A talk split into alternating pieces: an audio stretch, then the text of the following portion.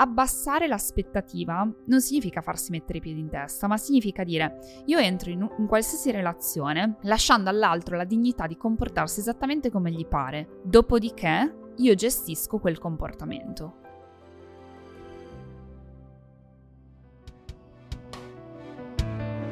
Ciao, sono Alice e se oggi sei qui non è un caso.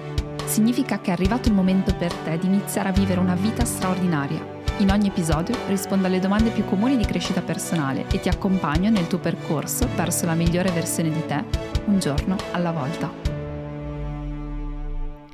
Ciao e benvenuto benvenuta in questo nuovo episodio del podcast di Eralice.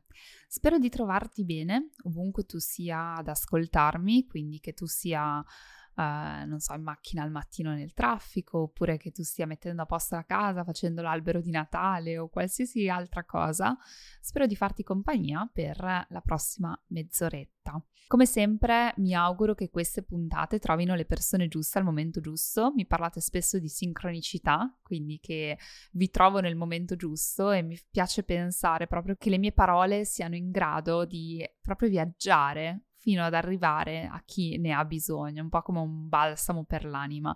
Quindi è quello che mi auguro per ogni puntata, inizio sempre un po' con questo rituale di chiudere gli occhi, immaginarmi voi che ascoltate le parole che arrivano proprio come semi che possano germogliare dove magari ce n'è bisogno, perché questo è un po' il senso del podcast. E questa mattina mi sono svegliata con eh, l'idea di fare eh, due puntate molto diverse tra loro e quindi ho chiesto a voi su Telegram quale poteva essere quella che avreste voluto e anzi di mandarmi delle domande specifiche su questi temi. Una era sulla genitorialità e l'altro sulla responsabilità delle relazioni. Ho scelto il secondo By the way, se non vi siete ancora iscritti al gruppo Telegram, lo trovate qui nell'info box, trovate il link diretto e potete iscrivervi in modo da poter interagire con me ad un livello appunto più intimo. Comunque, ho scelto due domande, anzi grazie per le vostre riflessioni che sono veramente di grande qualità e fanno venire fuori tantissime, eh, tantissime riflessioni e oggi ho scelto la domanda di Ludovica e Kate, quindi oggi edizione speciale due domande perché risponderò appunto in modo più ampio a entrambe le domande. Vi lascio subito a Ludovica e Kate.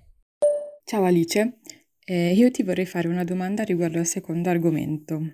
Eh, come possiamo comportarci eh, quando individuiamo atteggiamenti tossici all'interno della nostra cerchia di amici?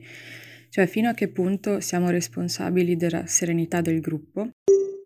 Alice, uh, a me interessa approfondire il tema delle relazioni e la responsabilità nelle relazioni lo trovo molto interessante perché nella mia vita, nel tempo, eh, ho trovato come qualcosa che ritornava in tutte le, le, le, problematiche, le richieste di aiuto che ricevevo o che eh, volevo, e, e la rigidità. Come fare a scardinare questa rigidità che è, diciamo, bilaterale, eh, che a un certo punto della discussione o comunque della, no, del, de, della relazione, quando c'è una richiesta d'aiuto, la, il flusso si interrompe perché c'è questa rigidità, come se si alzassero dei muri dall'una e dall'altra parte, non si riesce più a comunicare. Grazie. Grazie mille per le vostre domande, super interessanti. E mhmm, voglio partire da principio, partire da una storia, dal perché mi è venuta l'ispirazione di parlare di responsabilità nelle relazioni. Eh, parto sempre da un episodio mio personale, perché come sapete questo podcast comunque si basa sulle mie riflessioni nel quotidiano ed è ispirato a quello che mi succede nel quotidiano.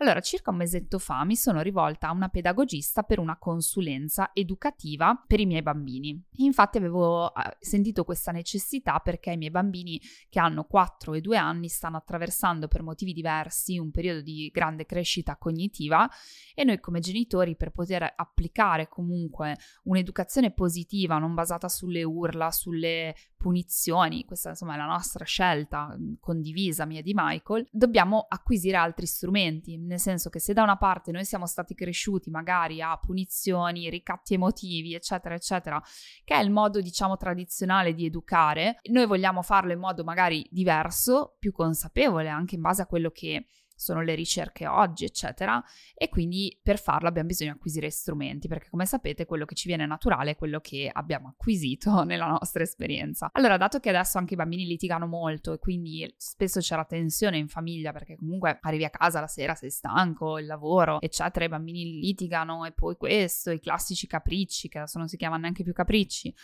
allora ci siamo rivolti, insomma, alla pedagogista. Apro una parentesi qui, perché molti di voi mi avete detto, quando io l'avevo condiviso sulle storie su Instagram, mi avete detto, ma come tu che ti rivolgi a una pedagogista, tu che comunque fai già percorsi di crescita personale? E ragazzi, questa è la crescita, cioè la crescita non finisce mai, anch'io ho bisogno di aiuto. Anzi, diffidate da chi eh, non chiede aiuto, soprattutto nell'ambito della crescita, perché il fatto che io sono una persona estremamente introspettiva eh, porta proprio al fatto che mi faccio spesso le domande che non trovano risposta è per questo che mi rivolgo, che può essere un terapeuta piuttosto che un coach, piuttosto che in questo caso una pedagogista, un mentore, cioè io non mi fermo mai su questo.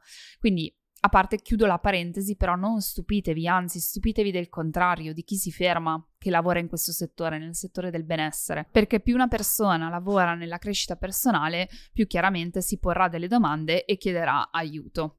Chiudo la parentesi qui. Comunque ho chiesto aiuto ad una pedagogista e niente, alla fine non l'ho trovata una consulenza efficace per una serie di motivi che non, non starò a spiegare. E fondamentalmente ho sentito, diciamo, nella relazione entrare molto giudizio. Questo è stato un mio sentire, ovviamente. Non, non, posso dire che sia stato realmente così, però nel mio sentire ho sentito molto giudizio e soprattutto poca accoglienza dei miei bisogni, perché magari andavano contro il credo di questa pedagogista. Quindi quello che è successo è che lasciando sedimentare l'esperienza dopo qualche giorno e eh, arrivandomi la classica domanda, survey, spero che sia andato tutto bene, quella automatica post consulenza, mi sono permessa di dare un feedback dicendo che per me la consulenza non era stata particolarmente efficace perché ho sentito appunto un, un po' un giudizio e poi ho trovato, dato che c'è stata un'affermazione che secondo me è stata molto discutibile, del se tuo figlio dorme da solo, nuovi recenti studi dicono che i bambini debbano dormire a contatto con i genitori e quindi probabilmente, cioè testuali parole, tuo bambino magari quando avrà 15-16 anni ci saranno problemi sull'autostima. E questa frase a me ha pietrificato durante la consulenza, ovviamente, perché non mi aspettavo una cosa del genere, perché a me va bene, può esserci anche lo studio che dimostra questa cosa, però un genitore che ti dice i miei figli dormono da soli, ci siamo appena conosciuti in consulenza, per questo che parlo di responsabilità nelle relazioni, eh, e tu mi dai questa informazione avendo io due figli e si presuppone che un genitore e figli siano la cosa più importante che ha al mondo, è chiaro che in quel momento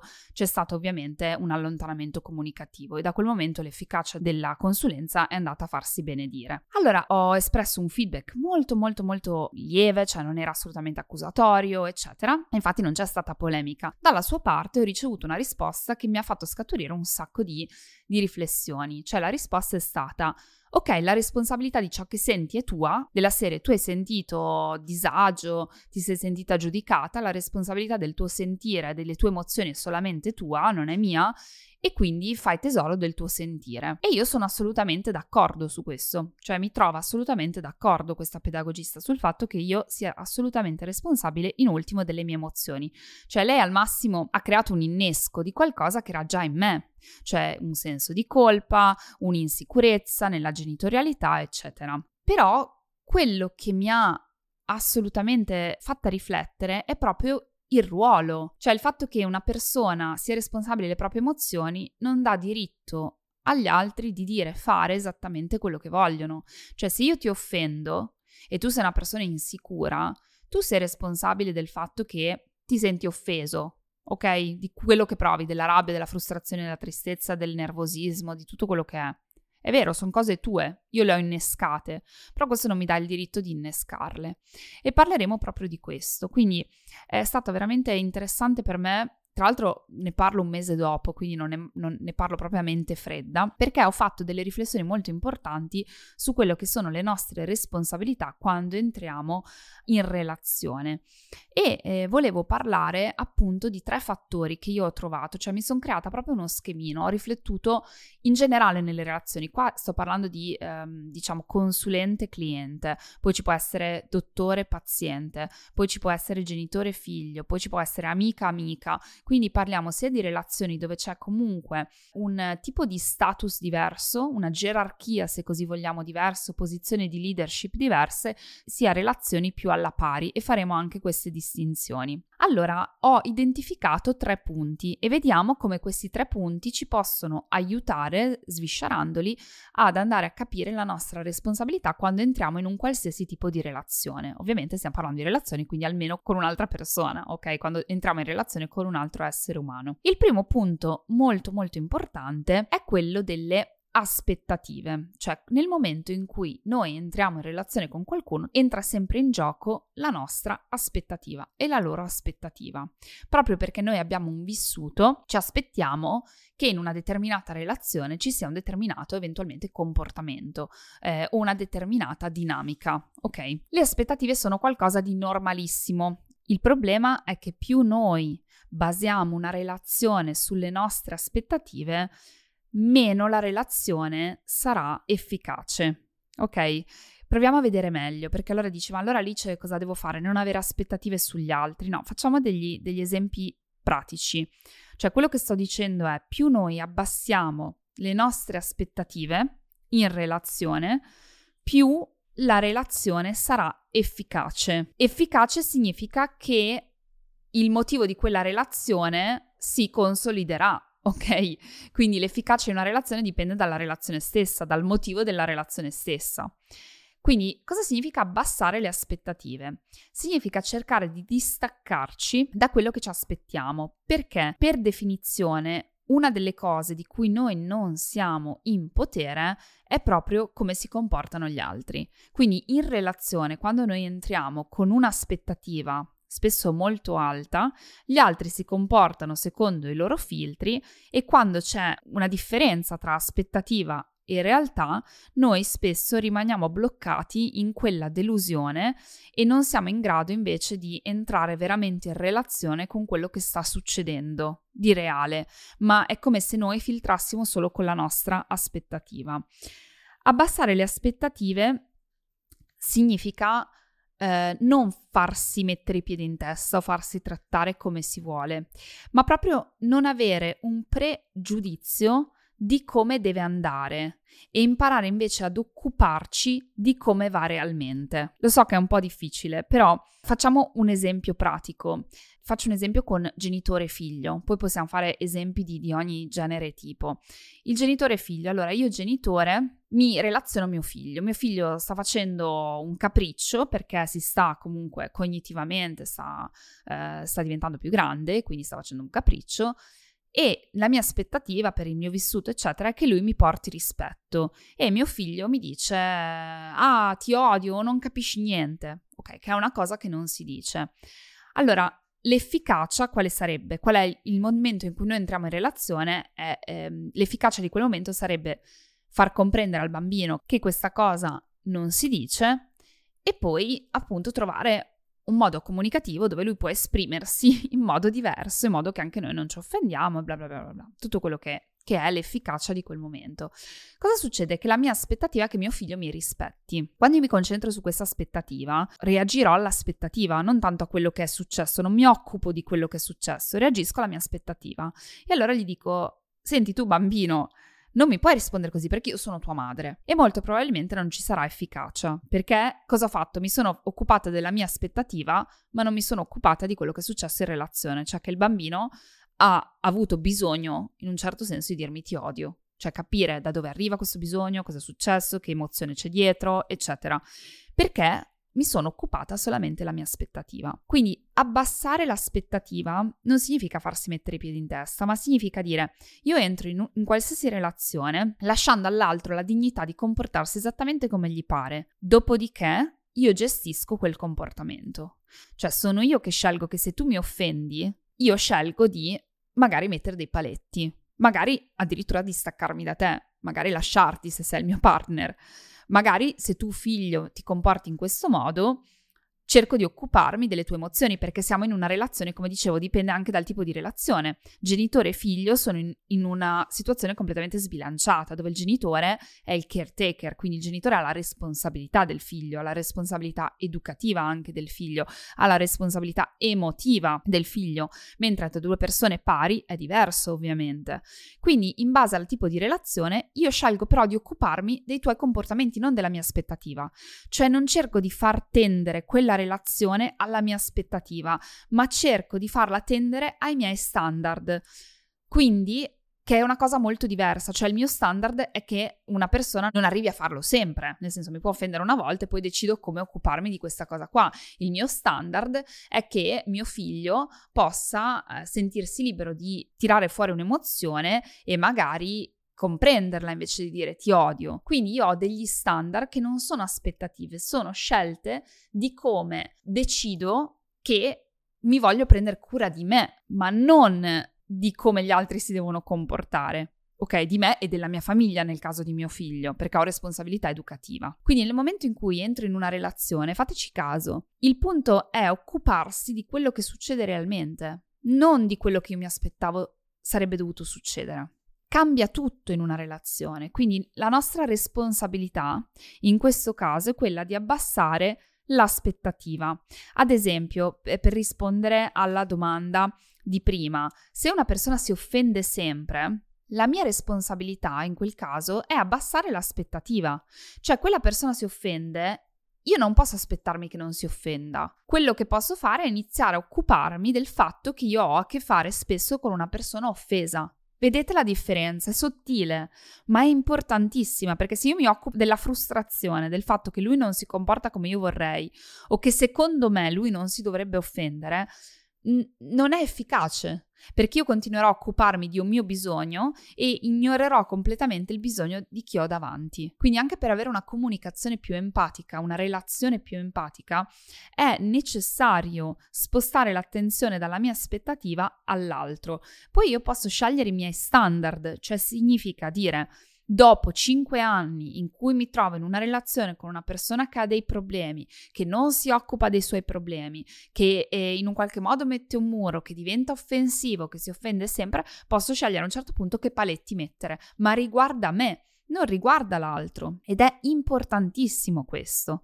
è veramente importantissimo. Quindi questa è una caratteristica delle relazioni efficaci, abbassare da entrambe le parti le aspettative e questo ti permette di entrare in un'altra dimensione con l'altro, perché invece di focalizzarti appunto su di te, ti stai focalizzando effettivamente sull'altro e poi deciderai i tuoi standard. Spero di averlo spiegato bene perché è un pochino complesso. Il secondo punto, quindi abbiamo detto aspettative è la prima cosa che entra in gioco. Il secondo punto è quello dei filtri e della comunicazione. E qua voglio spiegare meglio il concetto dei ruoli.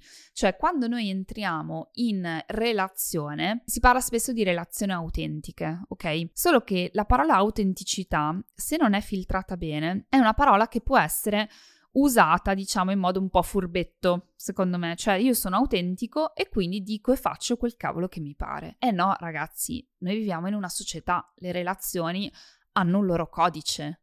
Se noi siamo persone etiche, non possiamo fare dire quello che ci pare. Cioè, il fatto che ognuno è responsabile di se stesso non significa che io faccio come mi pare, offendo a destra e a manca, ad esempio, o dico esattamente quello che mi pare. Partiamo un attimo dal concetto dei ruoli qua. Faccio l'esempio della, della, consulenza con la pedagogista.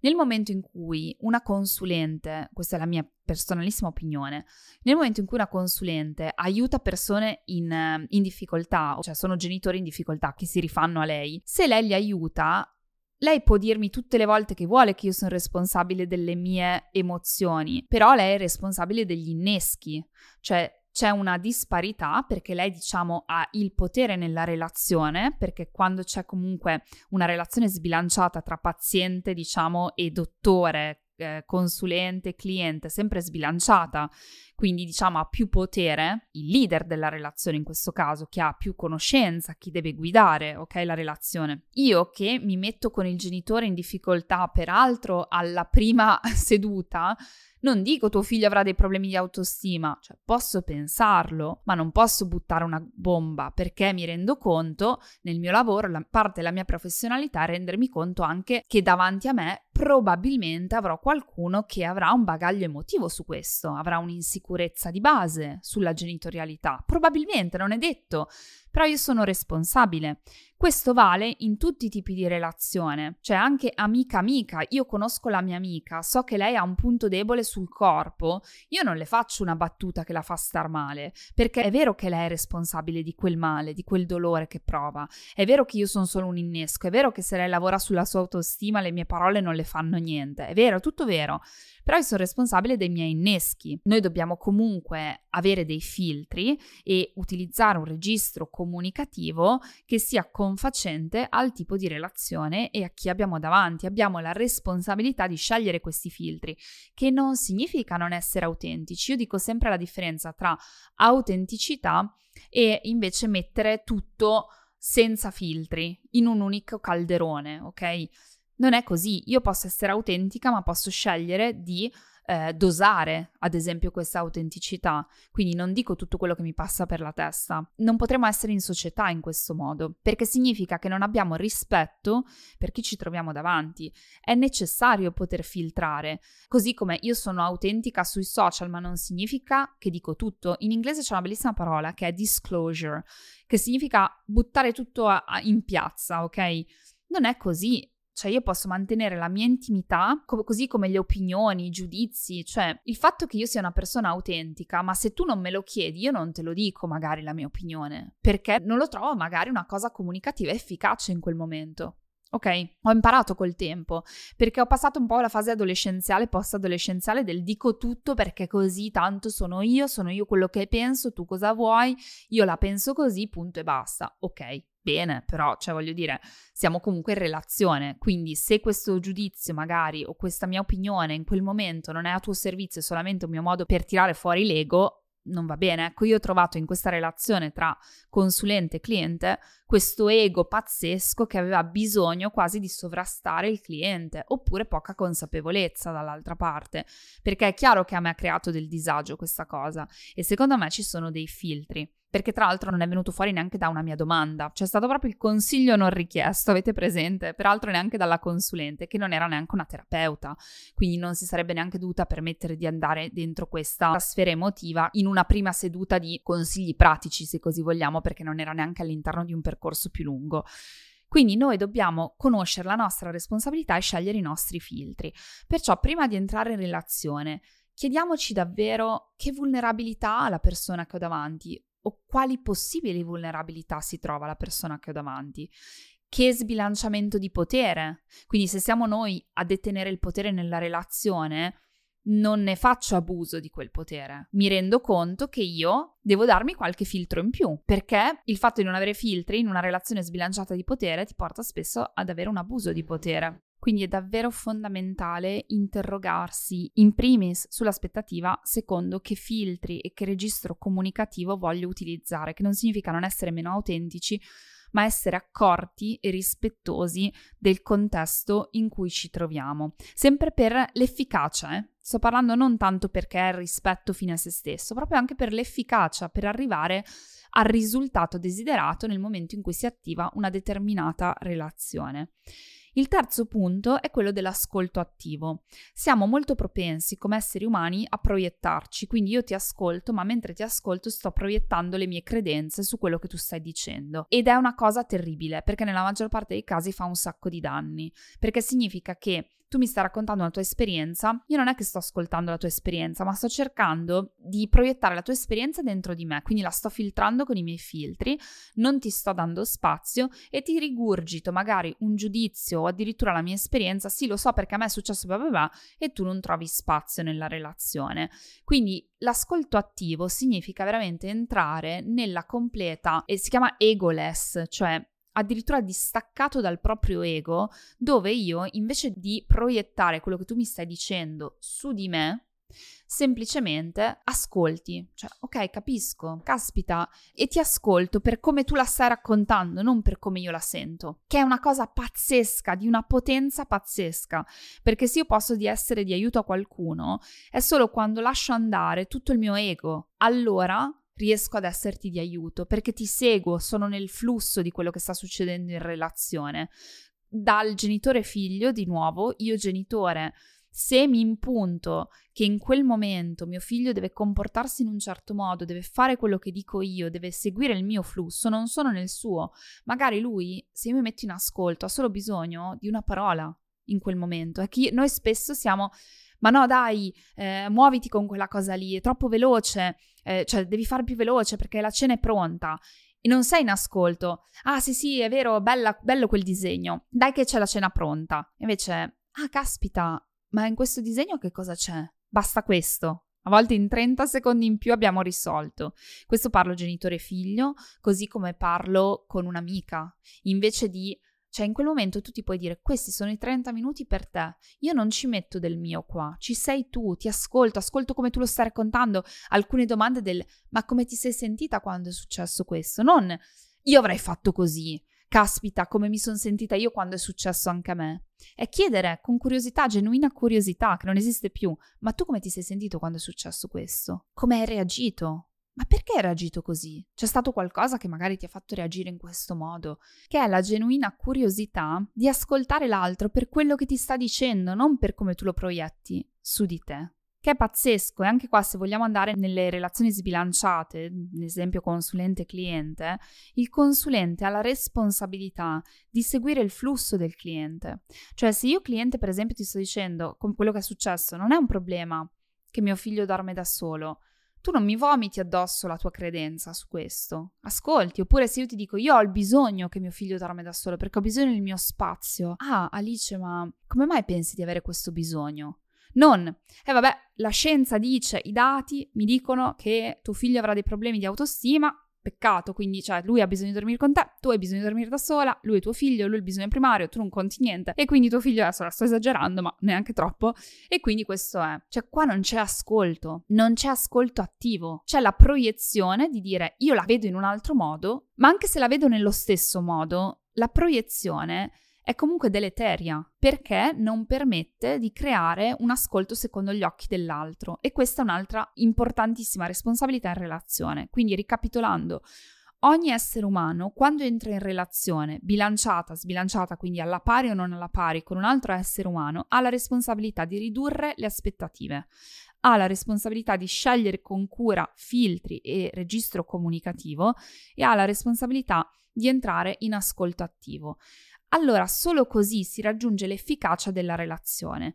Quindi quando ci chiediamo, ma l'altro ha dei muri, non la pensa come me, eh, si creano dei muri quando io chiedo aiuto, oppure mio marito non la vede come me nel modo in cui educare i figli, io vorrei che lui facesse.